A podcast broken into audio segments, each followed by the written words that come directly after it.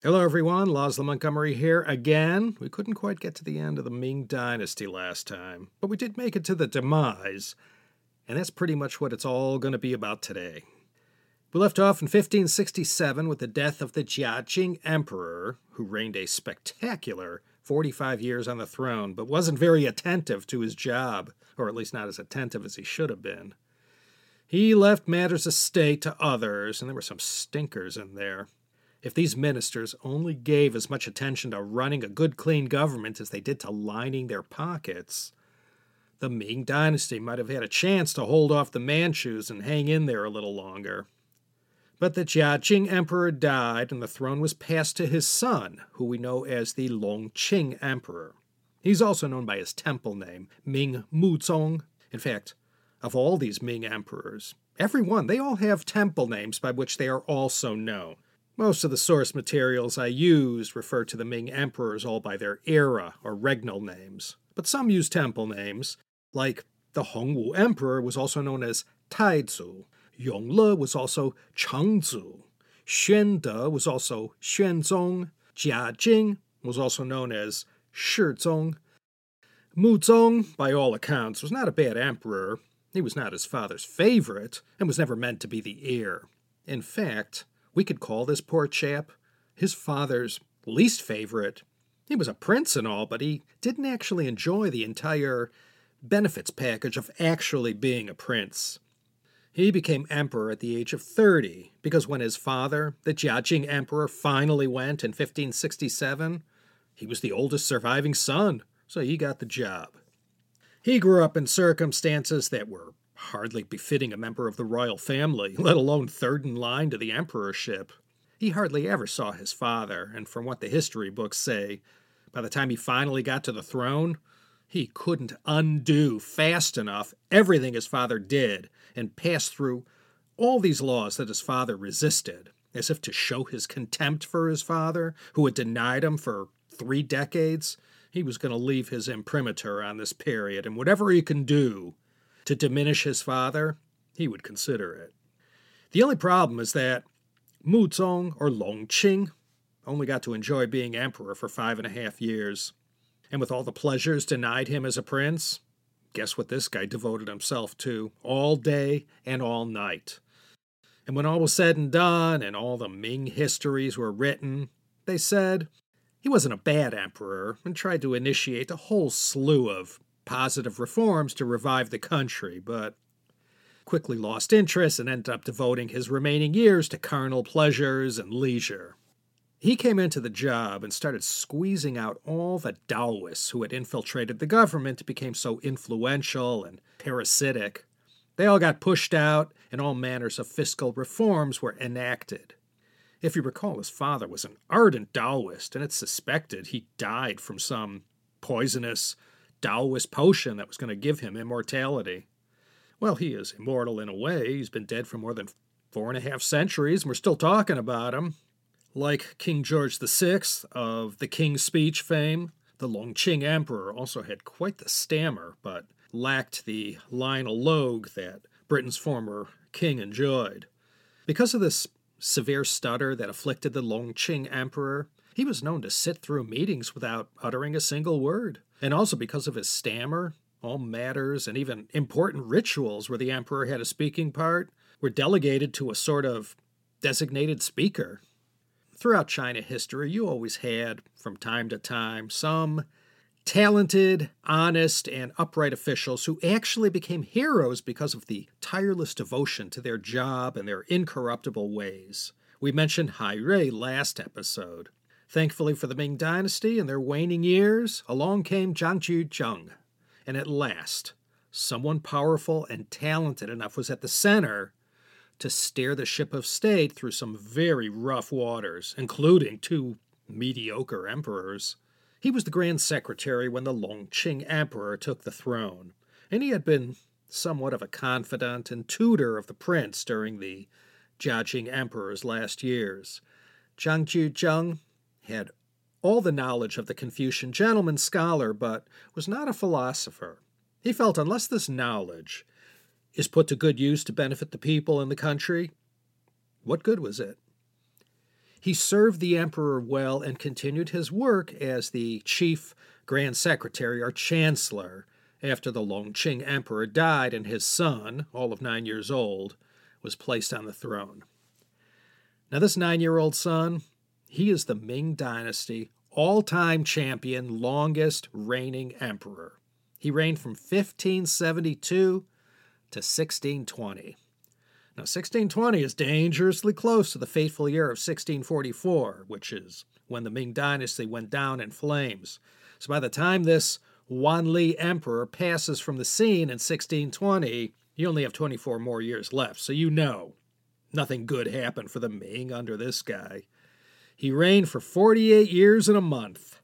He started off good, but as we will see in the latter part of his reign, he completely removed himself from the day to day affairs of government at a time when a strong leader was critical for the survival of the dynasty. In the beginning, he showed so much promise. Having someone like Zhang Juzheng as his tutor and mentor, coupled with all the positive personality traits of this emperor, he could have been another Alexander the Great, perhaps. Anyways, as we'll see, despite all the promise there was for this emperor, he hardly rose to the levels that were anticipated. I know these behind the scenes guys like Zhang Juzheng, they don't get a lot of the glory that they deserve. The history books all tend to focus on the emperors or the evil villains more than the good, talented, and practical chancellors who provided the actual leadership. But in the emperor's name, of course. Zhang Juzheng was one of the greats, and as long as he lived, the fortunes of the Ming dynasty weren't too bad. The young Wanli emperor had the good sense to leave matters in his hands, and the country was a lot better for it. Now, despite being an able administrator, there of course were plenty of factions within the imperial court who were lined up against the chancellor. The political backbiting and infighting was pretty bad, and Zhang Juzheng didn't carry out his duties unopposed. Zhang's enemies at the court were able to slowly turn the emperor against his lifelong mentor and tutor. He was always at odds with the conservative factions at the court, and especially with the Neo Confucianists who studied Zhu Xi and Wang Yangming. Zhang Juzheng was impatient with these guys and their obfuscating ways and how they were so busy focusing on the tree and that they lost sight of the forest. Zhang Juzheng famously once said, and I'm quoting the translation, quote, I wish that today's scholars would plant their feet firmly on the real ground to pursue real achievement, take respect for the intrinsic nature of things as the basis of action, take compliance with established regulations as their norm, and take sincere obedience to the superior as loyalty. End quote. Yeah, if only. You can live forever, and this great chancellor passed in 1582, ten years into the reign of the Wanli Emperor. He got this emperor through his minority, so when he passed, the emperor was 19 years old and of an age where he should have been able to take things over. The only problem was he didn't. All those years of training from his mentor Zhang Juzheng didn't really do much, and as soon as he was gone, the fortunes of the Ming dynasty began to slide. It happened in the Ming, and it will happen later on in the Qing when another long reigning emperor front loaded all his achievements of shepherding the country through prosperous times in the first half of his reign. Then for the last decades, not so great, and with a few historic missed opportunities. The opposing faction at the Ming court was able to convince the emperor to posthumously disgrace Zhang Juzheng so, after all this guy had done for the emperor, not to mention for the Ming Empire, he was disgraced posthumously, and all his wealth was confiscated, and of course, hardships were placed on his surviving family. He was rehabilitated later on, but immediately after his death, his fate wasn't very good. Wanli, though mostly famous for being an absentee emperor during the last two decades of his rule, was quite enthusiastic when he took complete control in 1582. He had had some excellent training up to that point and felt he was as capable as anyone to take over the day to day affairs of the country. He took personal control for the next eight years. During this time, three wars were fought with the Mongols, the Japanese, and the third was a domestic rebellion that was put down. and the forces of the Ming Emperor prevailed three times out of three.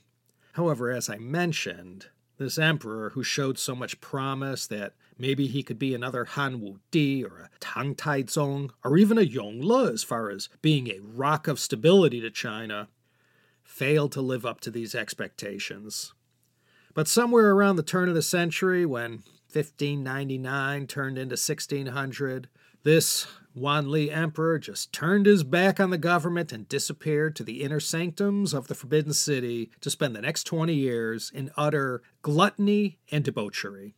He became obese, and he had a huge falling out with the court bureaucracy over a succession issue, and he refused to see his ministers. He had so much disrespect and disdain for these officials and had become so disillusioned about all the things they did, their backbiting and self serving ways. So in 1600, he's 37 years old, and you could say he spent the next 20 years ducking and hiding from everyone. And under this set of circumstances, well, you'd be surprised how quickly things begin to break down once it became impossible to get the emperor to sign off on anything. That was it. The Wanli emperor just up and took a powder and told everyone to go run the government without him and to leave him alone. And I'm not going to say this was the direct cause of the Ming's fall, but it sure was one of the causes. Other than satisfying all his personal pleasures, the Wanli emperor also started sponging off the imperial treasury and acquiring vast amounts of wealth. He used his position as the emperor to get in on the action for all kinds of public works. And he raised taxes at will, and one of his main scams was to send his eunuchs out to the provinces to oversee mining operations. Now, in reality, no mines were operated. Mining consisted of shaking down the local businessmen, farmers, artisans, or whoever had wealth of any shape or kind. The Wanli Emperor was obsessive about this and focused all his energy, or whatever energy remained from his other passionate pursuits. So this mining business amounted to legalized extortion, and because the one perpetrating the extortion was the chief executive of the country, there was nothing anyone could do about it except pay up. Another one of the Wanli Emperor's passions in life was preparing for his afterlife. No expense was to be spared in the construction of his tomb. The site, located on the premises of the 13 Ming tombs, although there were not 13 yet, was personally selected by the emperor and he made regular visits to check on the construction. From 1584 to 1601, workers and artisans toiled to complete this massive tomb. Estimates ranged from 80 million to 800 million taels of silver, to build this monstrosity. On the low end, 80 million taels of silver at today's iSilver shares price would be more than $2 billion. However, this does not take into consideration equivalent purchasing power. But either way, you could have bought a whole bunch of homes in Beverly Park and live in the same hood as Denzel, Eddie Murphy, Sly, Jack, and Taylor Swift. The Ming Emperor Wanli, Ming Shenzhong, the Ming Emperor Wanli aka Ming Shenzong. He died in 1620 after falling ill in the spring.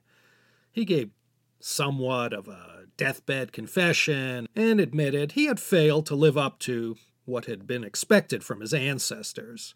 He admitted his avarice and his utter neglect of his duties. He repealed all his most unpopular taxes, and officials were rehabilitated who fared poorly during his reign. And then he died on August 18, 1620, the year the Mayflower landed on the tip of Cape Cod, and U.S. history was off and running. Now, it was during the time of the Wanli Emperor that the Jesuits began doing their mission work in China. This is a podcast topic in and of itself, and I dutifully covered it in CHP episode 98, covering the lives of the all time Jesuit greats Ricci, Schall von Bell, and Verbiest. But just in case you missed that one, let me just quickly mention them. The work of the Jesuits, or Society of Jesus in China, was a lot more than good old fashioned proselytizing. They served as a brilliant conduit for transmitting knowledge, information, and scholarly works both east to west and west to east. Their first mission in 1552, with St. Francis Xavier at the helm, was aborted after his untimely death, just as he reached China. But in 1582, remember, this is the period when the Wanli Emperor was still actively engaged in the running of the government. This was right when Zhang Juzheng had just died. This mission that landed in Macau in 1582 was led by Matteo Ricci. Ricci arrived in Macau, where the great Michel Ruggieri had been living for a couple years. Michel Ruggieri is considered the first official Western sinologist. He was one of the first scholars in the West to study the Chinese language and was credited with the first Portuguese Chinese dictionary. Ruggieri and Ricci made immense contributions to the scholarly study of China, its history, culture, language, economy, government, everything. They started from nothing. No one in Europe knew the first thing about China except that it was there. We in our day know more about the farthest planets in our solar system than people in the West knew about China. These two Jesuit members were able to secure permission from the Ming Emperor to establish a permanent mission, which was located in the southern city of Zhaoqing. They began their work in 1583 and stayed there till 1589, the year they got thrown out. But relations got patched up and recovered to the extent that Matteo Ricci finally got to lead a mission to Beijing in 1598. He made it to the capital, but he didn't have any success meeting the Wanli Emperor. But finally, in 1601, Matteo Ricci received a formal invitation from the Wanli Emperor's people to come up to Beijing and become a formal advisor to the emperor. Now, as we'll see, by this time, Matteo Ricci had developed quite a reputation amongst the Confucian literati for his incredible wisdom and for a lot of the Western knowledge of science and technology that he freely gave them. Now, not all Confucians were alike, and some were hardcore conservative and rejected anything Western on principle. But for many of the literati, he was very respected. Ricci was also the first Westerner to come in contact with and discover the Jews of Kaifeng, who had been around since the Song Dynasty. That topic was covered in episode CHP 112. Anyways, we'll come back and look at Ricci and the whole experience of the Portuguese in China. They were the real pioneers from Europe. The Wanli Emperor was followed by his son, the Taichang Emperor. Now, this guy was really the William Henry Harrison of the Ming Dynasty, reigning only for 29 days. Even the ninth president of the U.S. beat him out by a few days. How did this emperor die so quickly? Well, of course, there was a story behind this. The Hongwan An, the case of the red pills. The emperor died mysteriously one morning after ingesting these little red pills. He had taken ill after enjoying the fine gift of the Lady Zheng, consort to his father. As the tale goes, Lady Zheng had presented the emperor eight breathtaking girls all at once. The Taichang emperor took advantage of the situation to the fullest extent and pleasured himself to such a degree that he fell ill. So these pills, instead of curing him, ended up probably killing him. This sudden jolting dynasty did not help matters because, thanks to the Wanli emperor, 20 years of decay had already firmly set in, and the Ming was on its way down. And to exacerbate matters and add to the instability, well, you have a situation of an emperor who doesn't even last a month on the throne. And into this perilous time for the Ming dynasty steps the Taichang emperor's son, who took the era name Tianqi. As for the newly deceased emperor, eh, he didn't live long enough to construct his own tomb, so they ended up inserting him inside the tomb that was originally meant for the Jingtai emperor, who had been banished after death to a less desirable location other than the official Ming Dynasty tombs just north of Beijing. The Wanli Emperor, by the way, is buried in the third largest of all the 13 Ming tombs. His tomb is called Dingling, it's the only one of the 13 Ming tombs to be excavated. It was discovered intact. The excavation of the tomb in 1956 was botched so badly that they never attempted to try and open up another one of the Ming tombs. when the level of technology reaches a point where Chinese archaeologists and scientists can safely excavate tombs that have been sealed for 2,000 years, they will commence work on others. The trauma of what befell Dingling and many of the priceless artifacts that came out of there is a topic that's not popular to discuss in China. In fact, during the Cultural Revolution, the remains of the Wanli Emperor, which was essentially his skeleton, was hauled out and denounced at one of these infamous Red Guard struggle sessions. Anyway, the Dingling Museum has been fixed up, and eh, it's worth seeing if you're in uh, Beijing. So, the Tianqi Emperor, he was another bad one, and as the story goes, he was described, among other deficiencies, as being illiterate. During the entirety of his seven year reign, he hardly paid attention to affairs of state and left the government in the hands of two devious souls from Chinese history a eunuch, Wei Zhongxian, and the Tianqi emperor's former nanny, known as Madame Ke. There were a lot of infamous eunuchs in Chinese history, but Wei Zhongxian usually tops any list as far as the worst of the worst goes. He was only powerful as long as the Tianqi emperor was alive, but during those seven years, he had absolute control and did some very nasty things. Again, I invite you to go check out that CHP series on the history of the eunuchs for more dirt on Wei Zhongxian. He owed his position to Madame Ke, Ke Shi.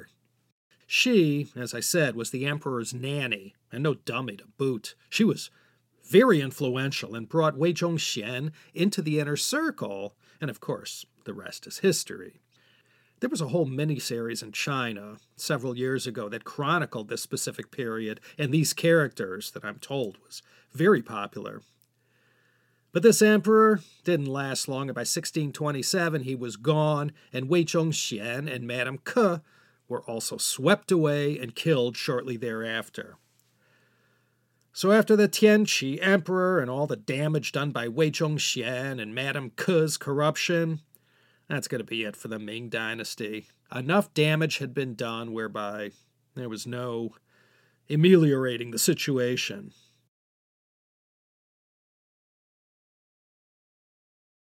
Now we come to the final emperor of the Ming Dynasty, the Chongzhen Emperor, who's also known by his temple name, Ming Sizong he was the brother of the Tianqi emperor.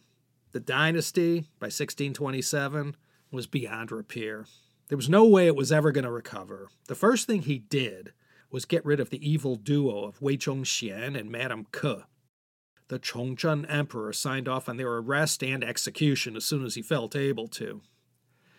This emperor tried, but thanks to the good old Wanli emperor, the state of the Ming was so poor at this time the treasury was empty, there was no revenue sufficient to maintain a fighting army and a halfway decent civil bureaucracy. So, try as he might, the treasury was empty, and they didn't have any fancy banking back in the 17th century that allowed the governments to create wealth out of nothing.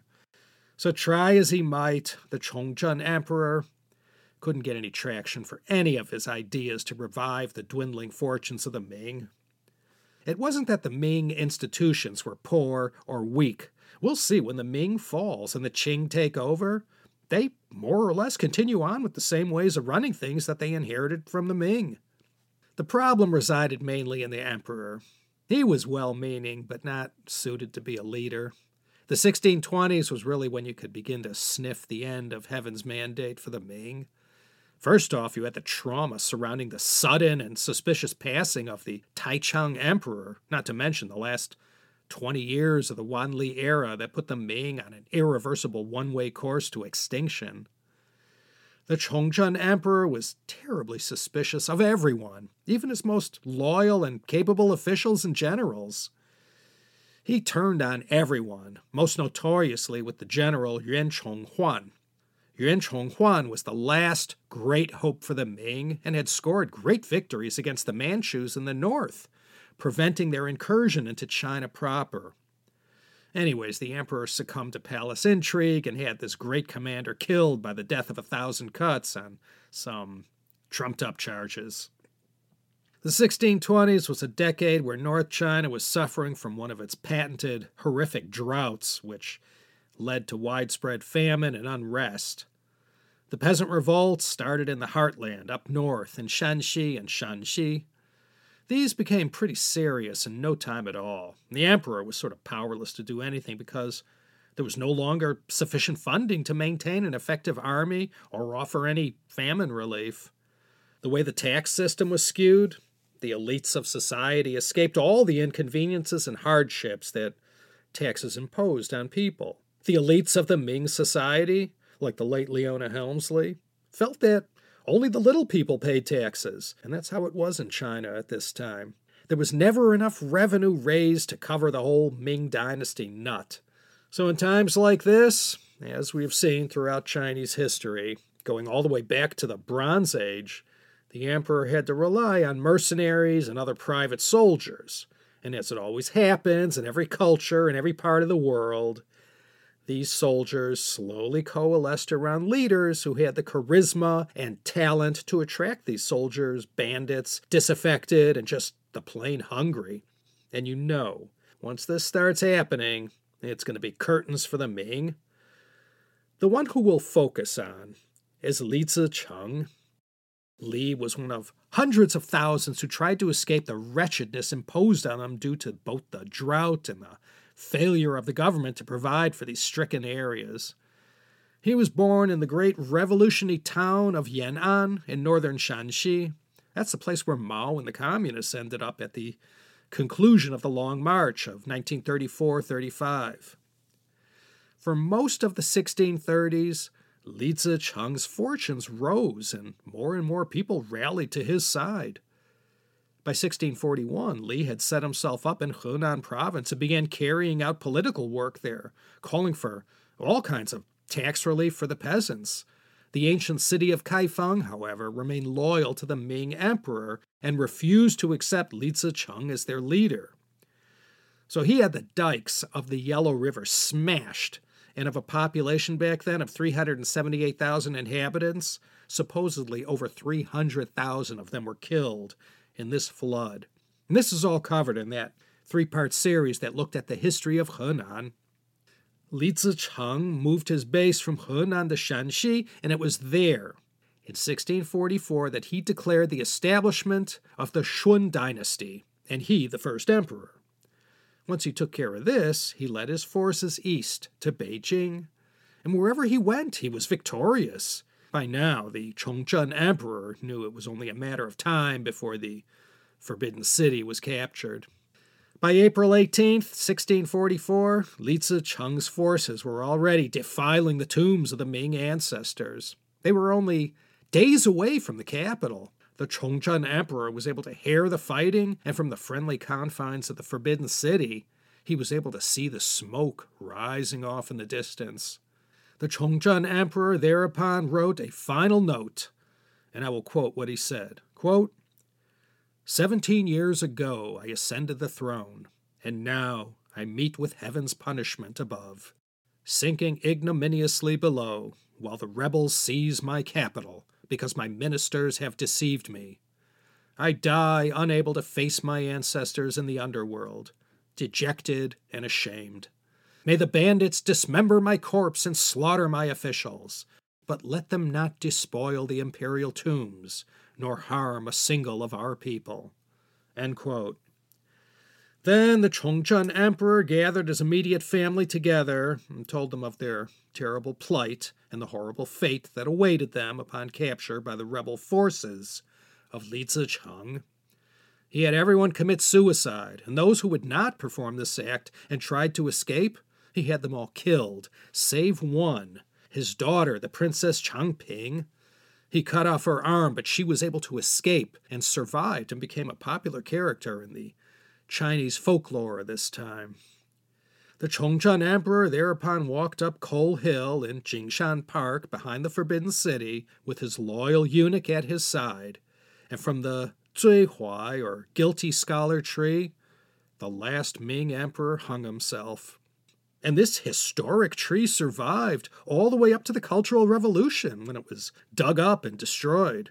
However, there is a replica in its place today. And then Li Zicheng marched into the Forbidden City, first emperor of the Shun dynasty, and began his imperial reign. Li Zicheng wanted to be emperor so badly. In the first week that he occupied the imperial palace inside the Forbidden City, his troops murdered, raped, and stole from the inhabitants of the capital. I read a long account of the taking of the capital by Li Zicheng and whatever hope he had of holding on to this prize, he surely knew he had lost it after he saw what his rebel soldiers had done. He and his Shun dynasty doesn't last more than a couple of months before they too met a bad end. And now the elephant in the room. All this time while I've been finishing off the Ming, I haven't mentioned them yet, and we'll bring them in here right now. The Manchus. All this time since about 1627, when the Wanli Emperor died, had been probing the north to test the softness of the Ming dynasty. They had been making incursions into Chinese territory, and this naturally caused great alarm in the capital. Their lands, of course, were located within the northeast provinces of Jilin, Liaoning, and Heilongjiang. This was Manchu territory, Manchuria. To the Chinese, the Great Wall was a symbolic barrier separating the civilized world of China from the uncivilized hordes of the Xiongnu, Khitans, Jurchens, Turks, and Mongols. To the Jurchens of the 17th century, the Great Wall was a symbol that beckoned them and tempted them with all the riches of a splendid civilization that lay south of the Great Wall.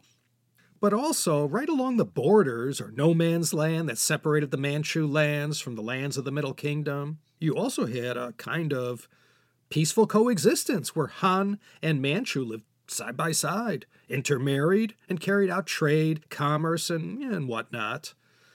The Manchu realm was divided into two territories. First, to the north and northwest was the area called Rehe, and is more commonly known in the history books as Rehol, spelled J E H O L.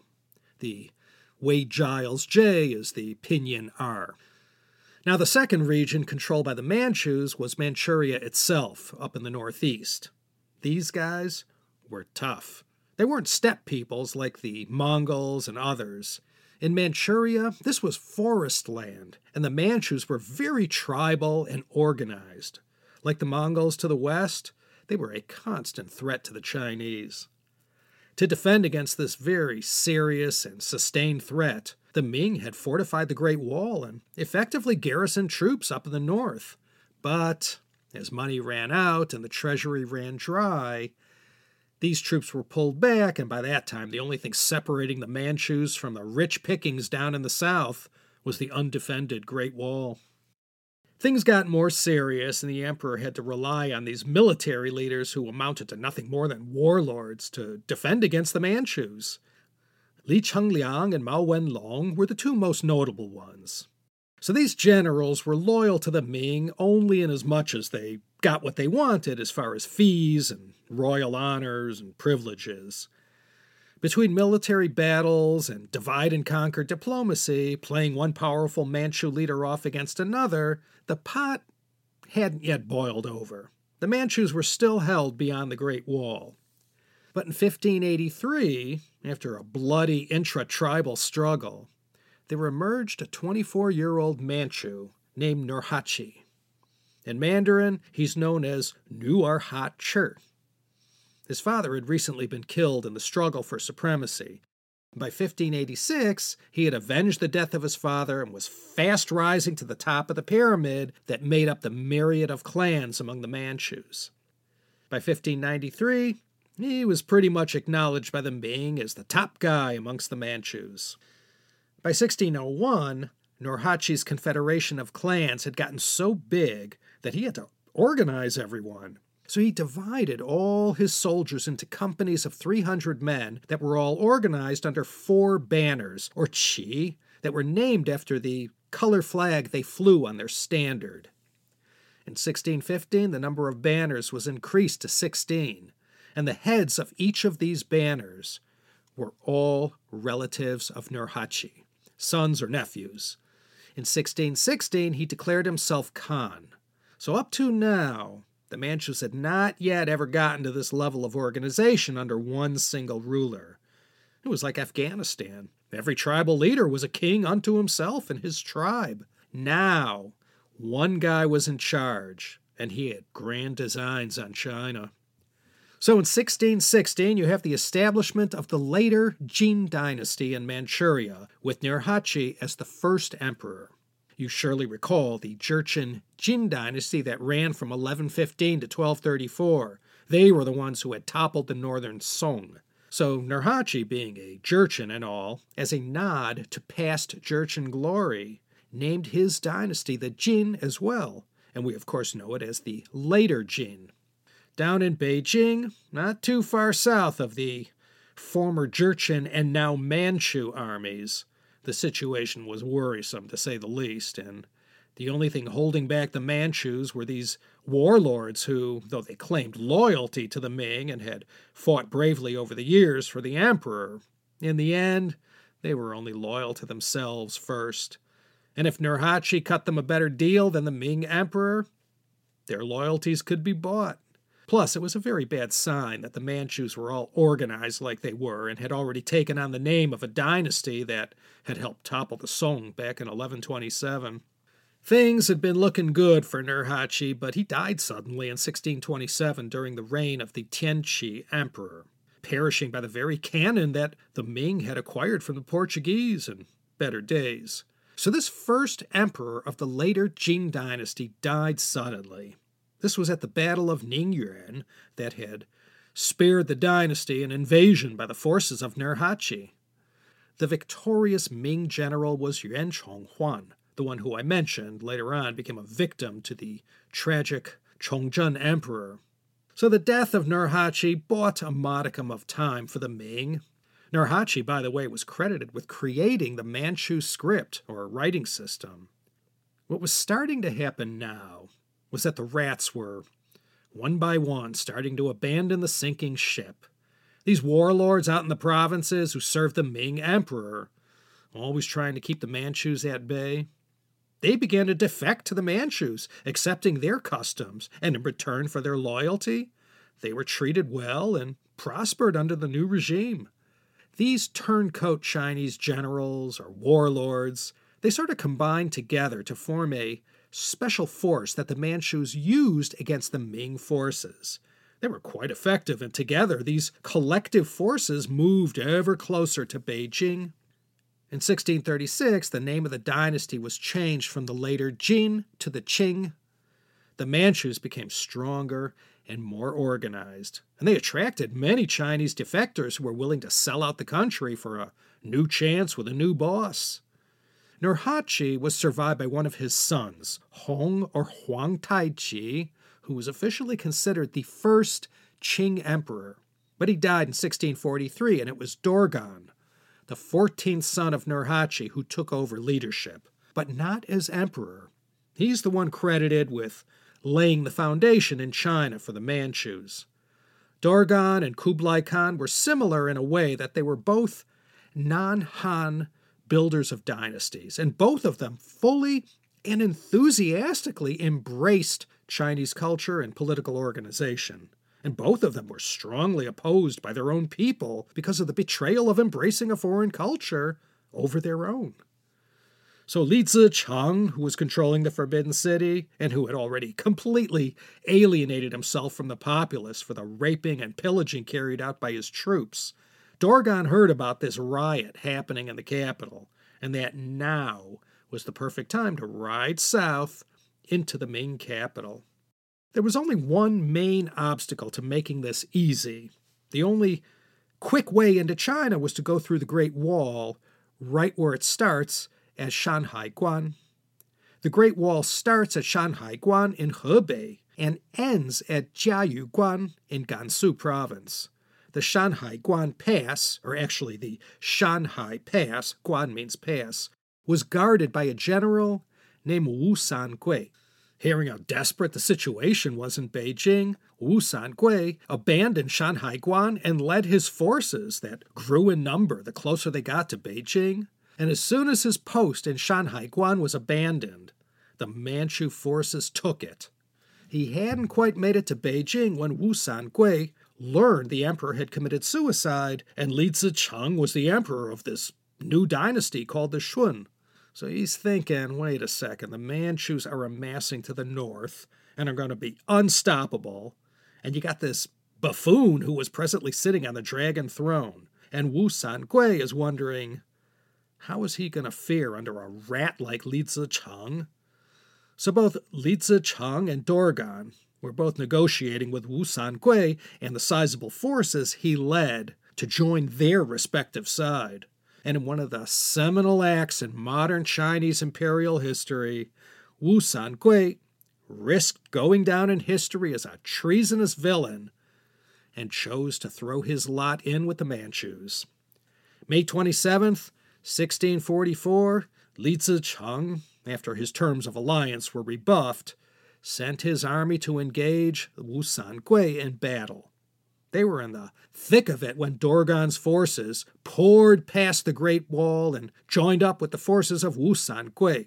And together, these joint forces defeated Li Zicheng and his ill fated Shun dynasty. So, June 1st, 1644, Dorgon entered Beijing, and now the Manchus controlled the Forbidden City. The Chongzhen Emperor, who had committed suicide, was given a respectful and solemn burial amongst his ancestors in the Ming tombs. The Ming bureaucracy was encouraged to stay and keep on doing whatever it was they did before. And those Manchus who had done any harm against the local Beijing residents were publicly punished. So the people saw this and, well, they compared it to the carnage that followed Li Zicheng's entry into the city, and they decided that they liked these Manchu guys better. Now, Dorgon never became emperor. He was a caretaker and regent for the Shunzhi emperor, who was just a child when he ascended the throne in 1643. So after Beijing was taken, the young Shunzhi emperor was sent for. He was still up in Manchuria, and he became the first Manchu Qing emperor to sit on the emperor's throne in Beijing. Now, in 1646, Dorgon, in his capacity as the regent, came out with the order that all Han Chinese men had to shave their head in the style of the Manchus and wear their remaining hair in a queue, which was nothing more than a sign of subservience the Han Chinese had to endure as long as the Manchus were on the throne. Of course, when China was rife with revolution in the early 1900s, men were cutting off their queues as a sign of defiance against the Manchu emperor. Okay, I think we're going to stop here and pick up next time with the Qing in 1644. As you've noticed, this whole series isn't as detailed and rich in information as Chris Stewart's History of China podcast. If you really want to drill down further, I suggest you go check that one out. He's got something like 20 something episodes just on the Ming Dynasty. So for now, this is Laszlo Montgomery signing off from a perfectly gorgeous Los Angeles, California day. Join me next time, won't you, for another exciting episode of the China History Podcast.